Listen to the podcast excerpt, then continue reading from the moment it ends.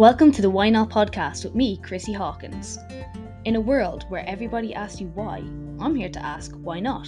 So sit back and relax or walk and listen and join me on this journey as we try to answer this never ending question what makes people say, why not?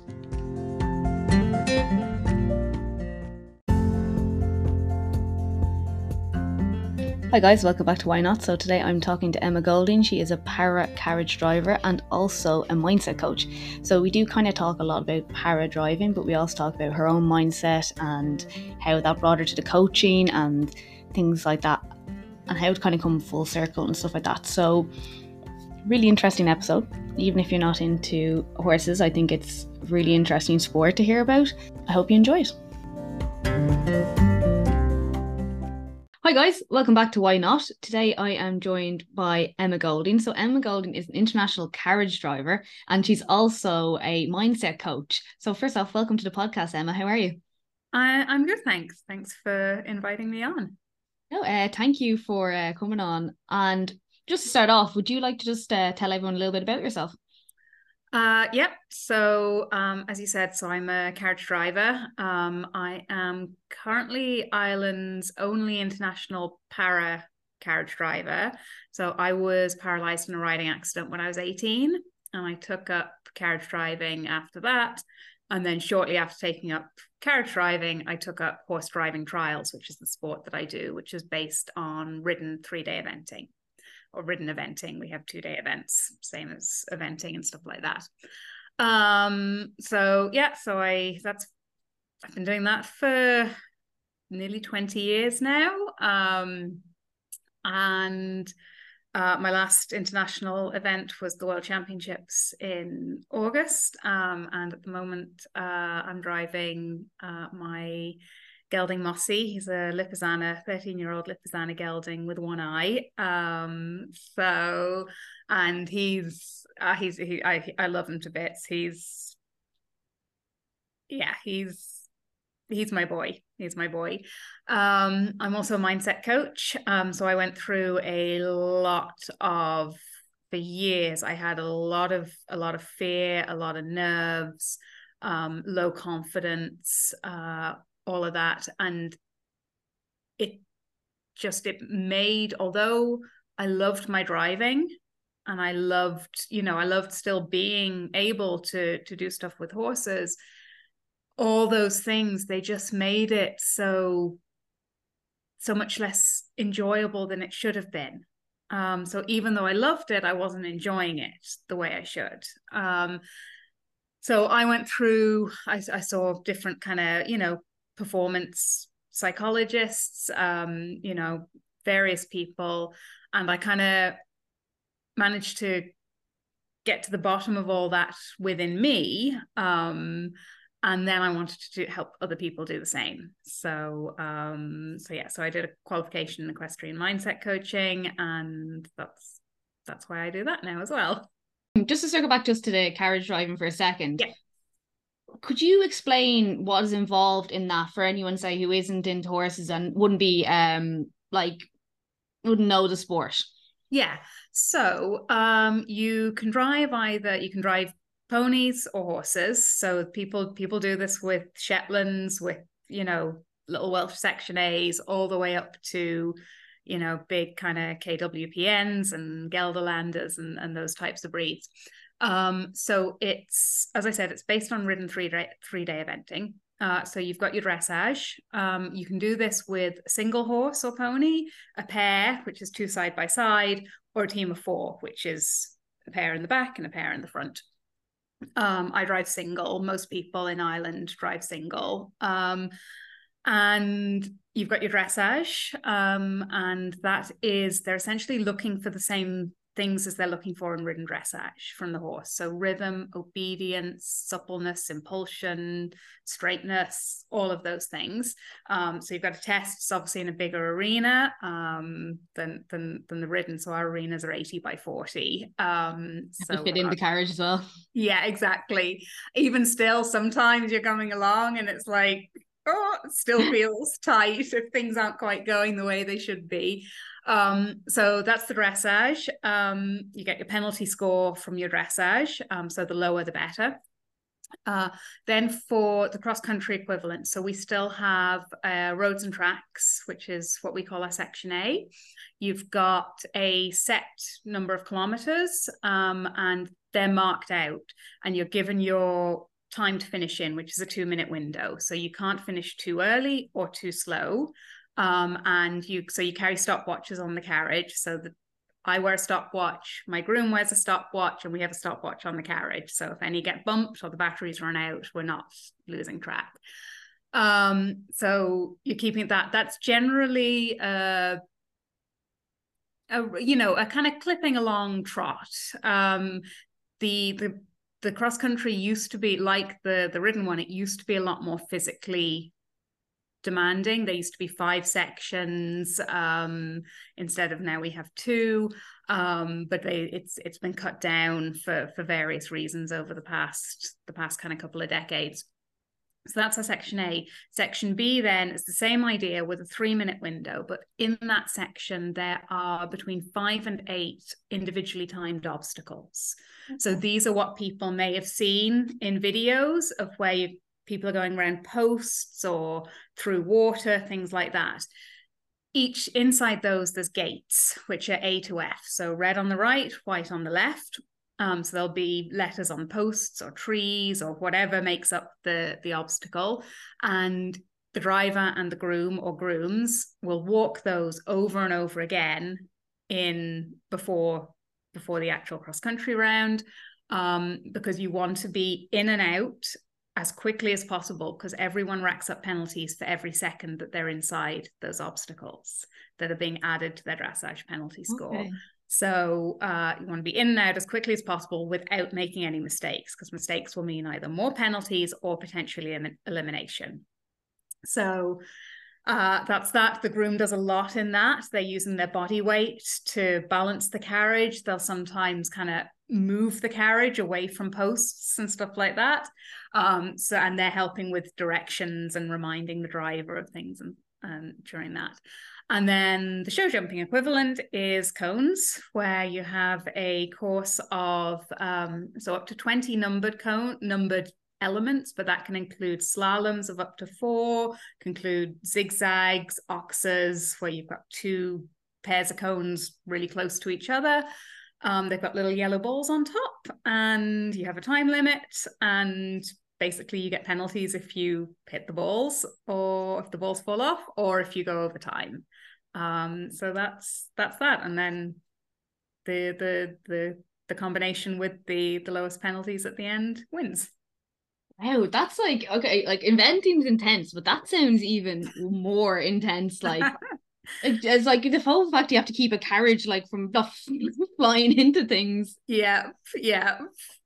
And is is your groom in with you the whole time then as well? Yeah, so they're on the back for the dressage and cones. The dressage they are so they're there for because if anything goes wrong now, and obviously I'm paralyzed, so I can't get out anyway. But even for able bodied drivers, as much as possible, you want the driver in the carriage because that's where you have control, most control of the horses. So if something comes undone, if there's something, you know, that needs to be attended to, the groom will get off and do that while the driver stays in the carriage. So in the dressage, they're there for safety. Uh, you get penalties if they speak in the dressage. They're not allowed to to remind you of you know, if you get lost.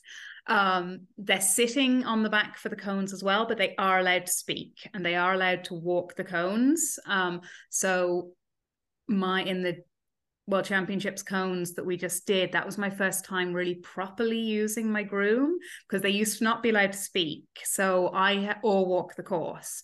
So I'd never used my groom, but this time I did. So she she was checking our split times on the on the screen you know various we had a couple of cones where i wanted to know how we were doing time wise she was reminding me so i asked her you know just and it's it's such a simple thing but it's just like she was reminding me straight then go straight then go so get straight for the cone and then pick up the speed one you know and just having that that voice that reminder you know it, it just it keeps you focused um so that was brilliant for that. But they really come into their own in the obstacles at well the the cross country overall, but especially the obstacles. Um, because as I said, they're using their body weight. So they're leaning from side to side to, to keep the carriage balanced as you go around corners. Um, they're helping with the timekeeping, with keeping track of, you know, often you'll have um, the, the the route. So kilometers section A and section B, they'll generally be around eight kilometers each. So section B, especially with the obstacles, if it's in a smallish area and all the obstacles are together for the sake of um, the, the spectators to make it, you know, if they don't have to walk from one to the other, the drivers are going round the same track kind of over and over again. So you're also keeping track of compulsory flags, turning flags, all of this, and your kilometer markers are going to be you could have kilometer three and kilometer five right next to each other. So you're keeping track of which one is actually yours. Um, while then trying to remember going in. So they'll also direct um, in in the obstacles. So what I do with my grooms is I say to them, just just keep talking to me, and I'll I'll only tune in if I need to, you know, if I if I'm think that I'm going to get lost. Um, so that way there's no delay of me saying, oh, I don't know where I'm going, you know, things like that. So yeah, so they they do a lot. Um, singles, so one one horse or pony, and pairs, two horses or ponies. They have one groom on the back, mm-hmm. um, and the teams have two. So there's one person per maximum of two horses. Yeah, that's a that like really is like a good like teamwork thing that you have to have in there. It is. It really is. Um, and you build up, you know, because everyone, every different kind of combinations of drivers and grooms, you've got different kind of shorthand, different ways that you like to. Because if you imagine an obstacle, especially when we go to Europe, some of the obstacles they're made up of maybe fifty posts. Wow. So and you've got them all. So you're like, it's it and everyone's different as to what they consider the top of the obstacle or the bottom or you know saying shoot or inside route or you know so you mm-hmm. have to it takes a while to build up that kind of shorthand so you're both on the same the exact same page with regards to the directions. Yeah makes sense. Um the thing about I suppose the thing about carriage is like one of the reasons I'm asking is it's very niche. Like obviously horse riding and equestrian sports are niche as it is but like that's something even even smaller. Like how did you get into that um, so after I had my accident, I and I didn't know about. I knew that people drove horses, you know, kind of, you know, for pleasure and stuff like that. I didn't know about horse driving trials as a sport. So after my accident, I tried. I tried riding again, um, but because so my my my level of injury is T four, which you'll you'll you'll know what that means. Yeah into fitness and knowing muscles and that but for everyone else it's it's very high. So it's it's it's essentially boob level.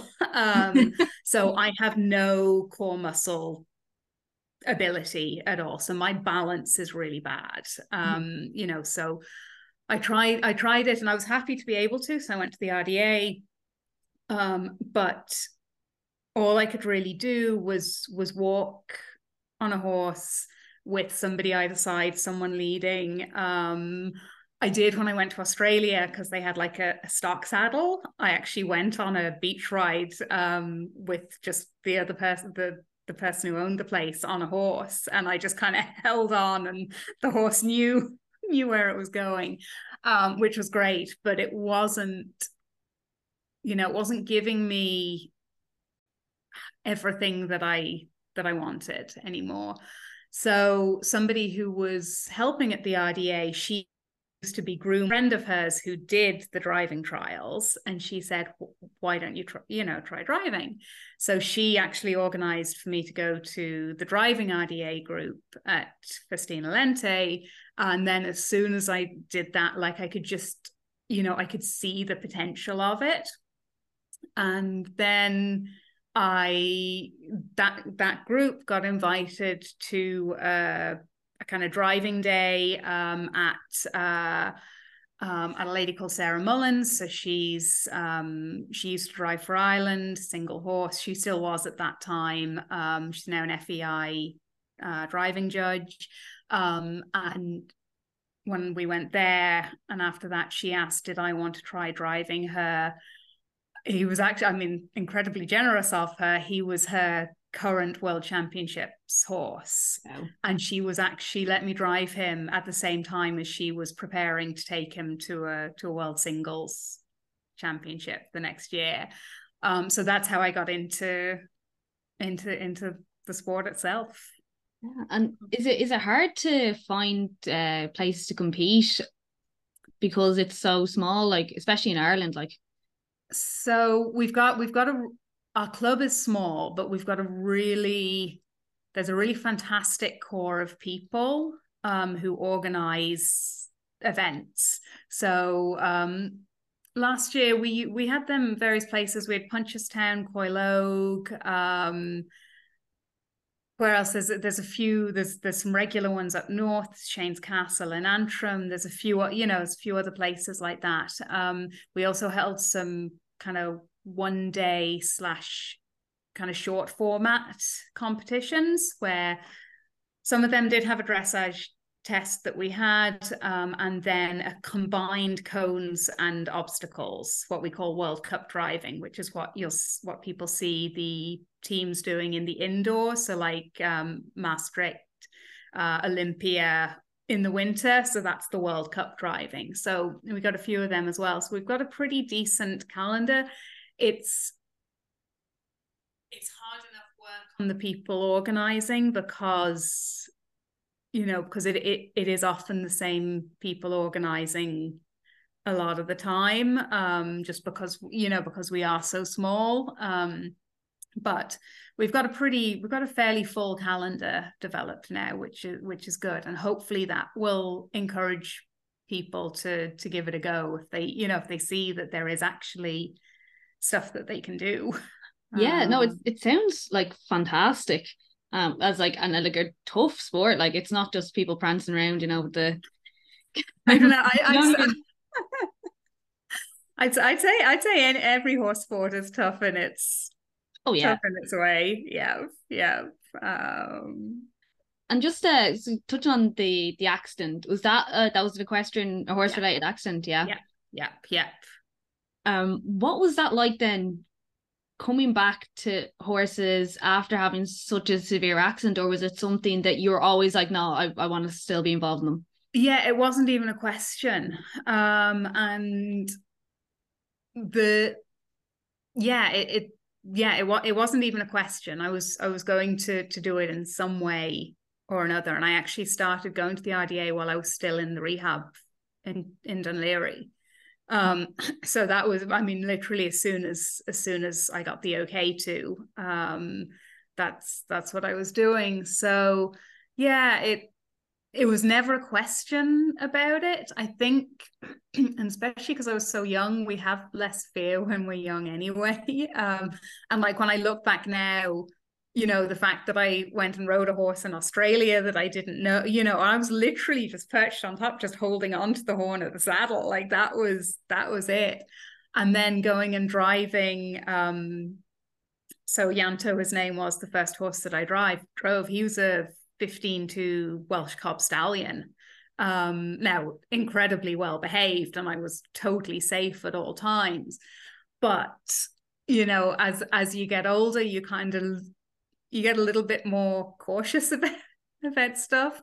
Um, so it wasn't until later on that I think that it kind of started to to affect me. And it wasn't it wasn't just that, it was lots of different things that have taken me years to kind of unravel um, and kind of come to, you know, come to terms with.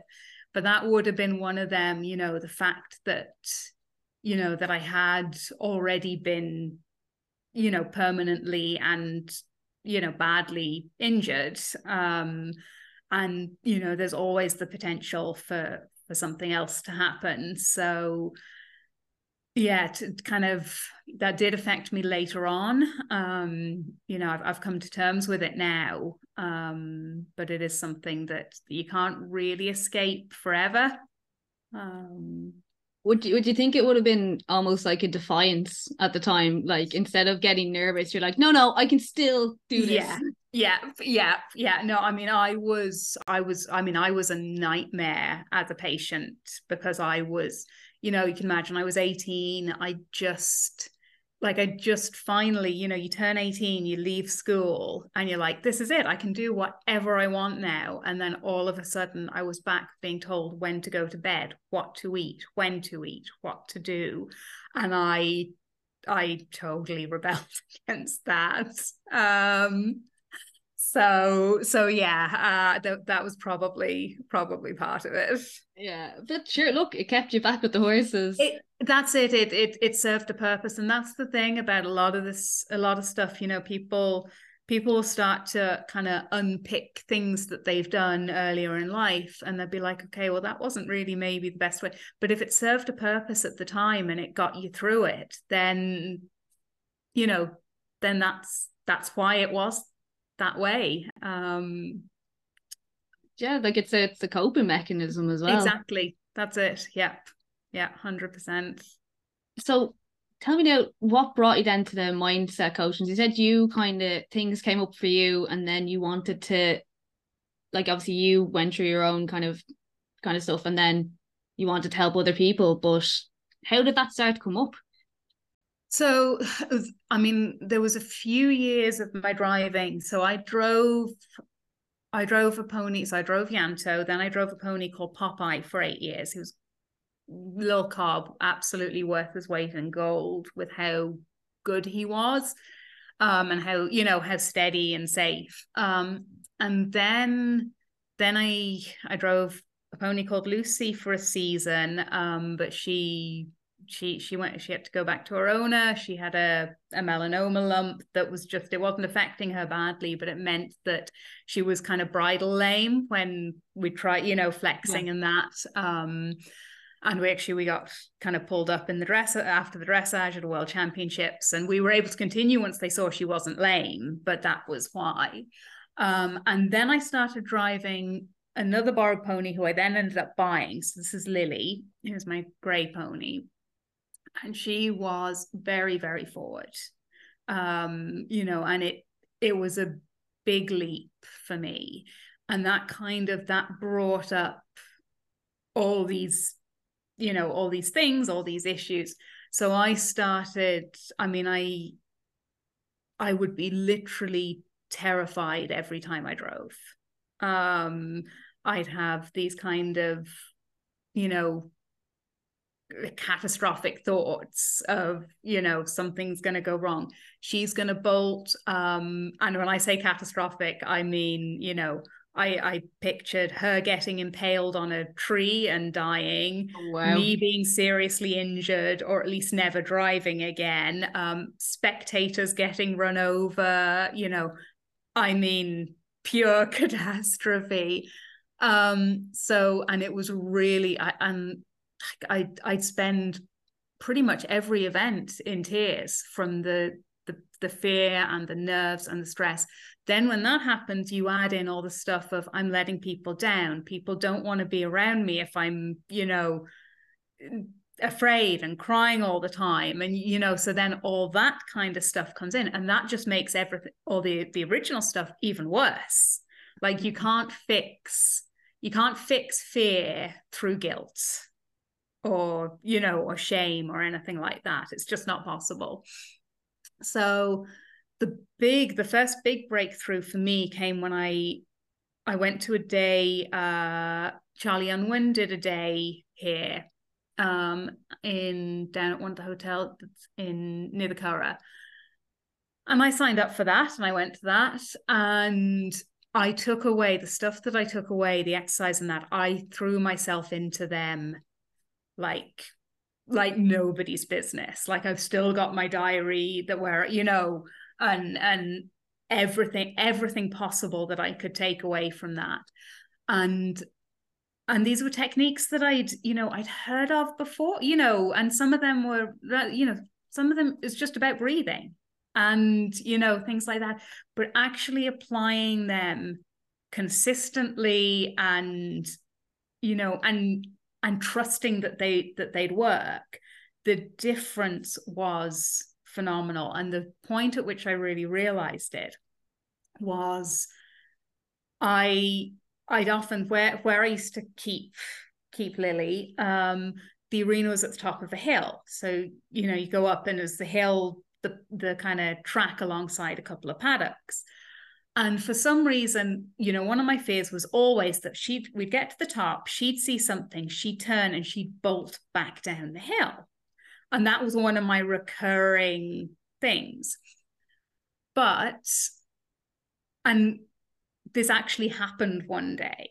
So we're driving up, and it was my fault. I wasn't holding my my, my whip was in the whip holder, right? Because you use your whip instead of your leg, because you all you've got is your reins and your voice.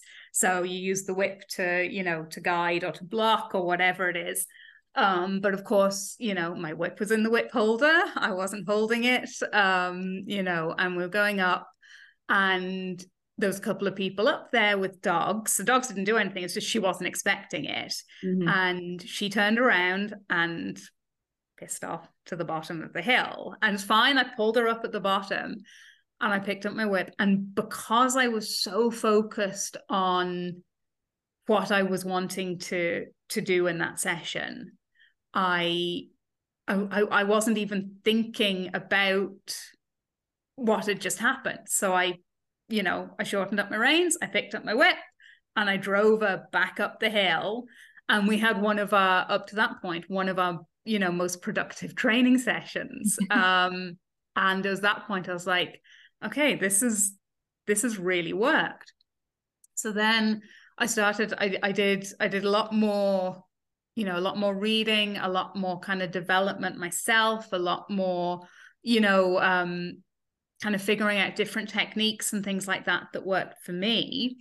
And there were times when, you know, people, you know, people would kind of talk to me about issues they were having um, but i and i wanted to be able to you know to pass on you know what i'd learned what i developed in relation to myself and all of that. But i didn't feel like i had the the authority to. Yeah. Um, so then um, sandy robertson she's another kind of performance coach. Um, she does a lot with equestrians as well. Um, she then launched a you know a course specifically in training to become a mindset coach for equestrians. So i was like okay amazing. You know this will this will a add to my my knowledge and my toolkits and all of that. Um, but it'll also give me the you know the the backup to be able to you know to say to people i i can help you you with this. So that's a very long story but no, that's, no that's uh, how i ended up ended up doing it. Um so i did she had two she had basic and an advanced course so i did both of those over the past past few years. Um and and then started offering the coaching myself. Yeah and just just interesting um did you feel like like was this that you wanted to go into coaching? Or it was a case of you didn't even feel comfortable like giving the advice because you didn't have anything backing up? Um i mean i certainly gave if people wanted advice and if people wanted to know what i had done myself i told them. But i suppose i suppose it was both. Um you know i because i know like the difference now in me i get so much more out of not just my driving, but out of like I I lacked confidence in just owning my ponies mm. and making decisions for them. And you know, and part of that would come from the fact that I'd had my accident at 18. And then, you know, so up till then, I wasn't really making decisions. You know, I'd never owned my own pony. And then so I kind of lost, I never had that point, that transition that people go through when they get their first you know, when they get their first ponies and stuff like that. So I'd kind of missed all that. So I was, you know, even my confidence in that was really low. Um, so yeah, I just didn't feel like I had the the, yeah the, the the authority the ability the the confidence to be able to advise people on themselves hmm. um yeah it's interesting you saying that that you didn't go through the owning your first pony but you did it was just in a different way and it was just, it was later yes. Yeah. yeah yeah. And i think it was because it was later it was and i you know i kept them i kept them with with my trainer you know so the natural thing was for for her to make the decisions.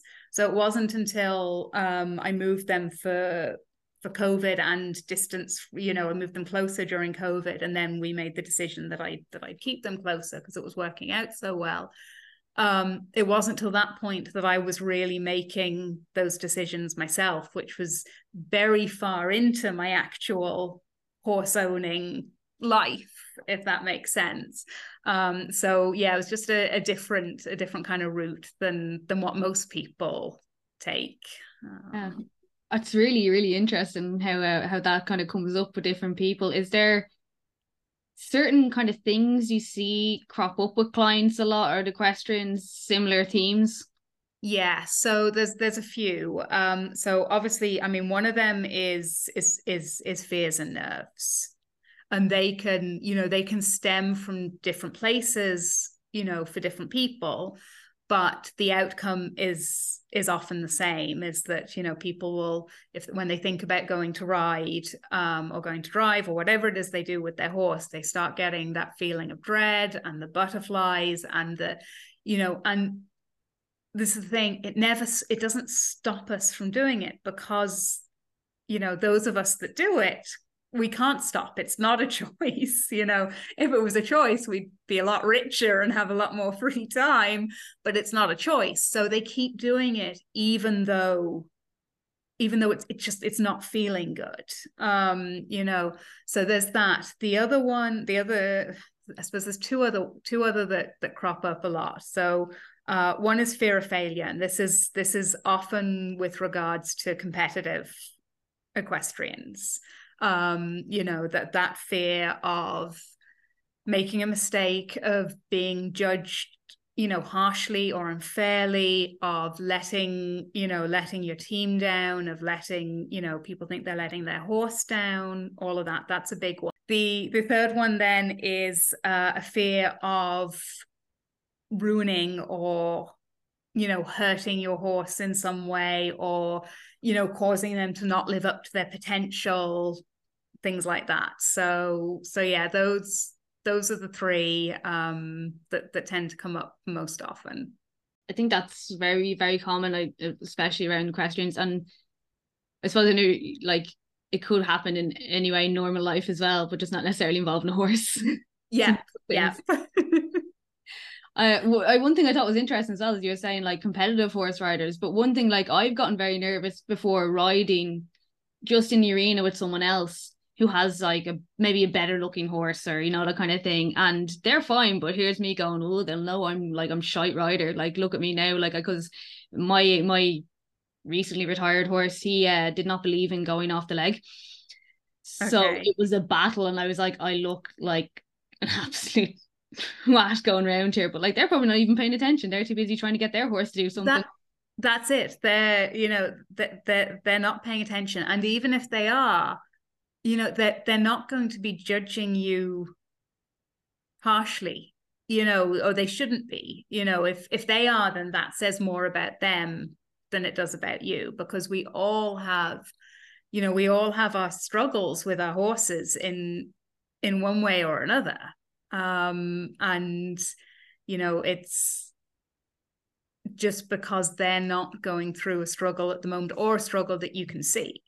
Um so so yeah it's yeah i think the the it's great to see like mindset especially in the equestrian industry because as well as you've probably seen like the grassroots that we're doing the rider academy yeah. and a big portion of that is mindset and the same thing yeah. you've got these girls coming in and they're doing stuff that i can't even think of doing and they're doubting themselves and like they're amateur riders but they're saying the whole like it seems to be across the board a lot of people involved in writing come up with these issues it is it is and what i think is really kind of refreshing is that people are talking about it now. I don't know if you noticed, I shared it it's a good few weeks ago now. Was at um I think it was at the it was at I think it was at the European Championships, the dressage one.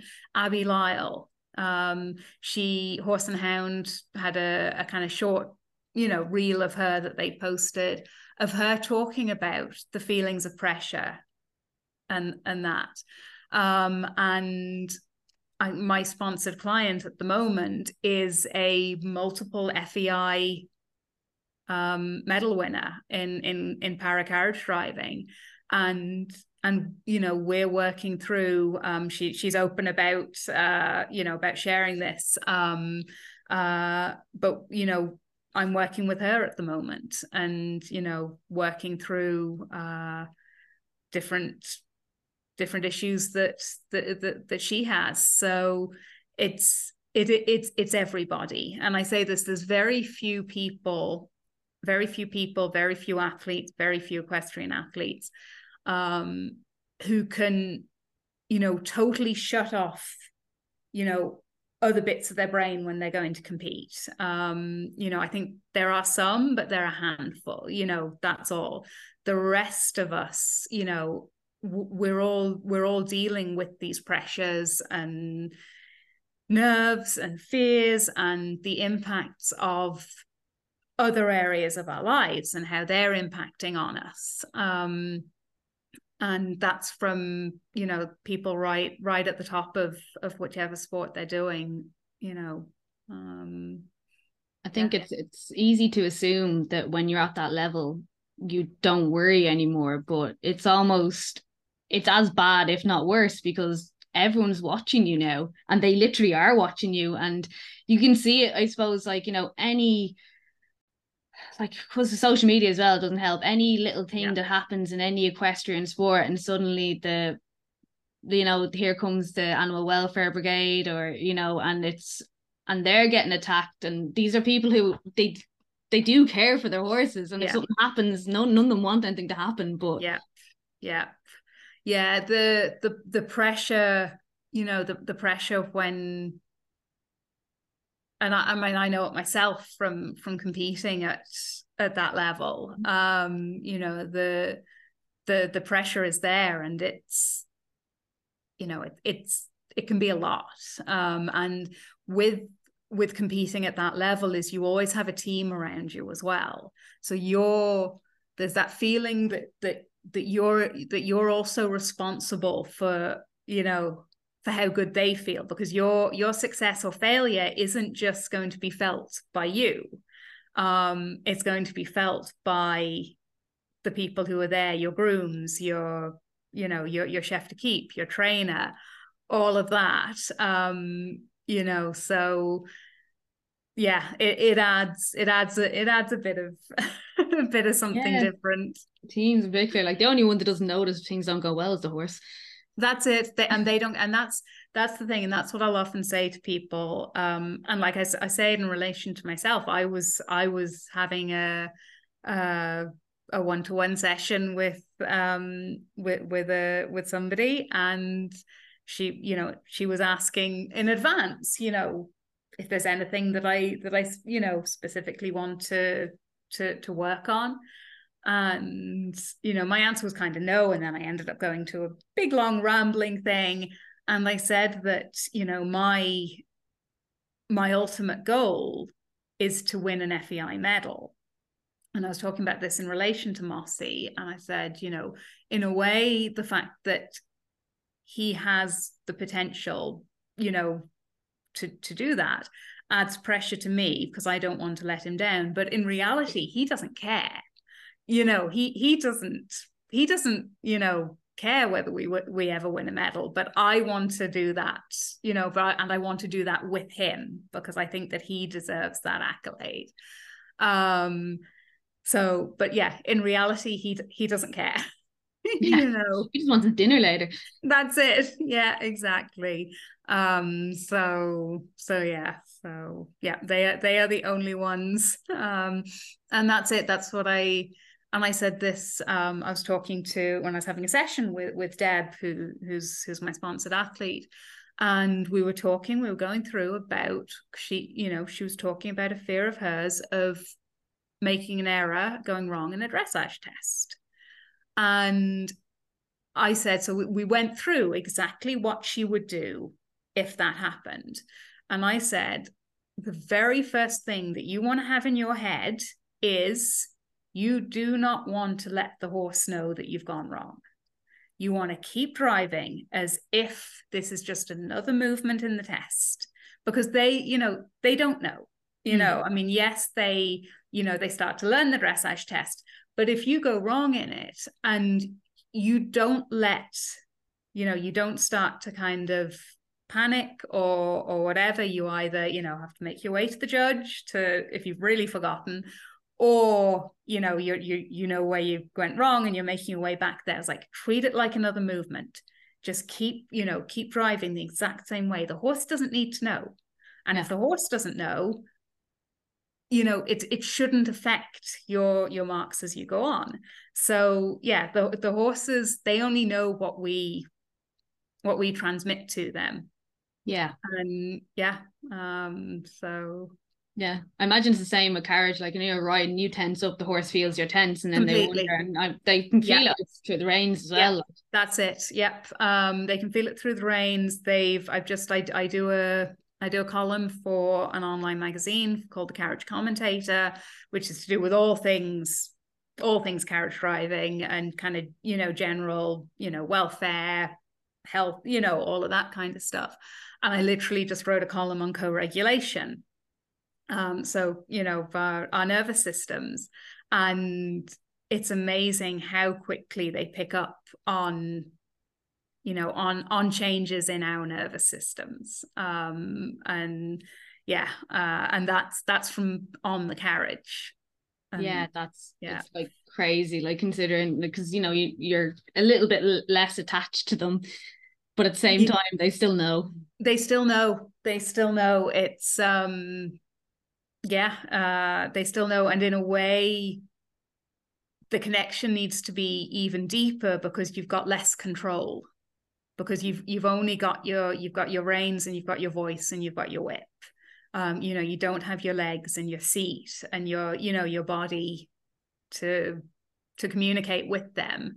So yeah. Yeah that, that's one thing when you were talking about your um you know the fear of the horse bolting yeah. or something like that happening it does to me like I was resonating with me because I was thinking like obviously the horse bolt it's hard enough either way but like you know at mm-hmm. least you can clamp on with your legs where mm-hmm. like a carriage it's that little bit less yeah yeah I mean that's the thing that's that's the one thing that you just you never want a, a driving horse to do yeah. um and and if uh, you know if a horse does it for no reason they can't be a driving horse you know i mean it's one thing if they say got stung by something or there was you know you know allowed you know something yeah. something that there's a reason. But if you know if a, if a horse ever did it and you couldn't figure out a reason um it essentially means that they're not suitable um as a as as a driving horse um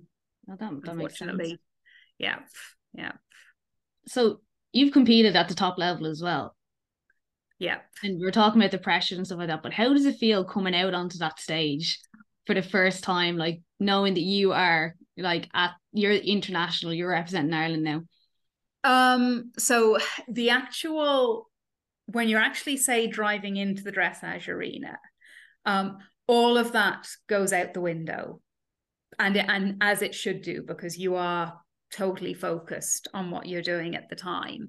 Um, the overall being at the event, you know, representing representing your country, you know, that the whole everything that comes with that. Um, I mean that that's amazing. Like it's it's it's a privilege. It's it's exciting you know it is it does it you know there is an added pressure because you do want to to do well because you're not just there for yourself um but it's yeah it it's amazing I, I i don't know how else to even to is even there a moment it. when when you're like oh my god, I'm here?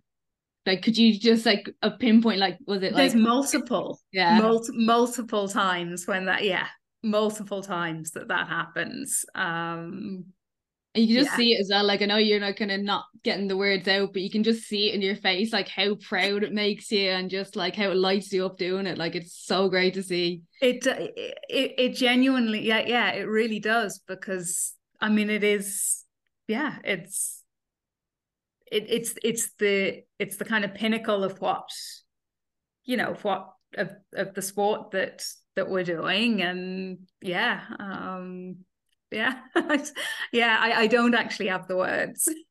No, it's great. And I, I think as well, coming out and doing that, like you're showing that, you know, you had that accident at 18. It didn't stop you. Yeah. You're now able to like represent your country on the like the top stage. Like, and it's just it's it's so cool. And I think for anyone who maybe has gone through some form of injury or even like, you know, a severe injury like yourself, like it's a it's a really it's testament to show that like you're not done yet. You can still achieve like You can- amazing you heights. can- You know what I mean? Yeah, yep, yep. And like everyone I've met in in the para carriage driving world as well, you know, that they've they've highlighted that to me as what you Yeah. if you know what I mean. Um yeah, it's uh yeah. Do you find that helps when you anytime you like maybe doubt yourself or you worry or you Um like I don't want to single anyone out, but there is, you know, there there is certainly people that I that I think of and they just give me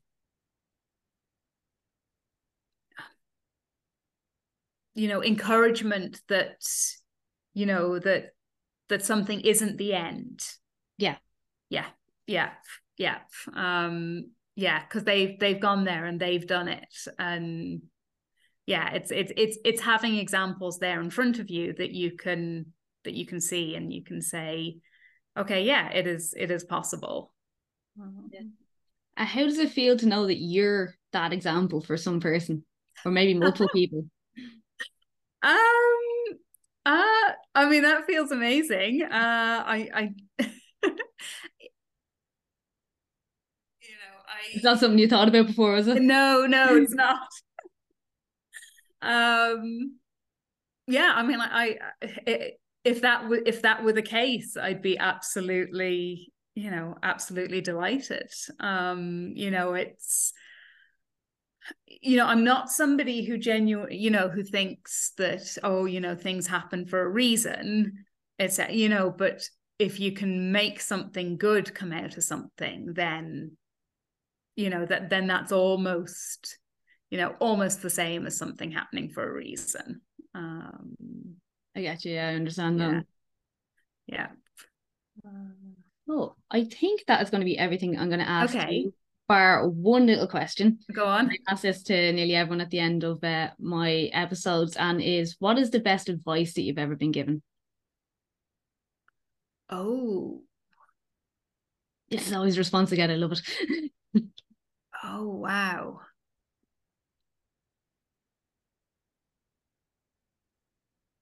you can pick more than one. Can I pick more than one? Yeah. okay. Um, well, so th- there's, and it's not so much advice. I think it's a saying, and I, I honestly can't even remember who said it. Um, but it's something that I that I you know that I try not always successfully um because none of us are perfect but I try to to live by is that you know is is the saying that people won't remember necessarily remember what you did or what you said but they'll remember how you made them feel. Um so that's that's something that I try to you know to live my life by.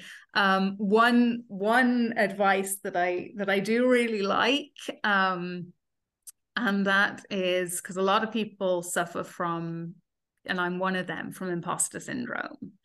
I'm here too. and I saw somebody describe a really out of the box way of dealing with it. And that's by basically saying, well, if I'm an imposter, then I'm going to be the best freaking imposter there is. and just going for it. Um, you know, just throwing yourself into to to stuff. Um, yeah, um, I'm sure that I, I, there's something that's trying to poke its way out of my brain at the moment that, um, in terms of advice, but it's just not coming. It's just not coming. But they're the two things that are popping into my head. into my the imposter right one now. is bringing that like defiance back up. Yeah, that's it. That's it. Yeah. I love that. That is brilliant. So I just want to say thank you for joining us today, Emma. Can you tell everybody where to find you if they're interested? Uh, yes, yeah, of course. So um, Instagram is is the is the best place to find me. So for my mindset, um, my mindset account is uh, Emma Golding Mindset, and then my carriage driving account is Emma Para Carriage Driving with an underscore in between each word and that. Um, so uh, so yeah, but you'll you'll find me through one or the other. Um, I'll add them to the show notes as well, so everyone. Oh, thank you. Cool. And uh, as ever, guys, you can find me on Instagram. So I'm lesser seen on Chrissy H Fitness, but you will find me on at Strong the Saddle with an underscore after the the E, and then my TikTok is at Strong the Saddle without the underscore because I got there before first, and then my website is www.chrissyhawkins.com. And then, yeah, just want to say thanks again for joining us today. Thank you. No, I enjoyed that. I really do appreciate everybody who listens to this podcast. So if you please could help me with the algorithm and leave a review on Apple Podcasts or Spotify. And even, you know, if you want to reach out and suggest topics for me, I'd be delighted to hear from you. Drop me a DM on Instagram or TikTok. And thanks again for listening.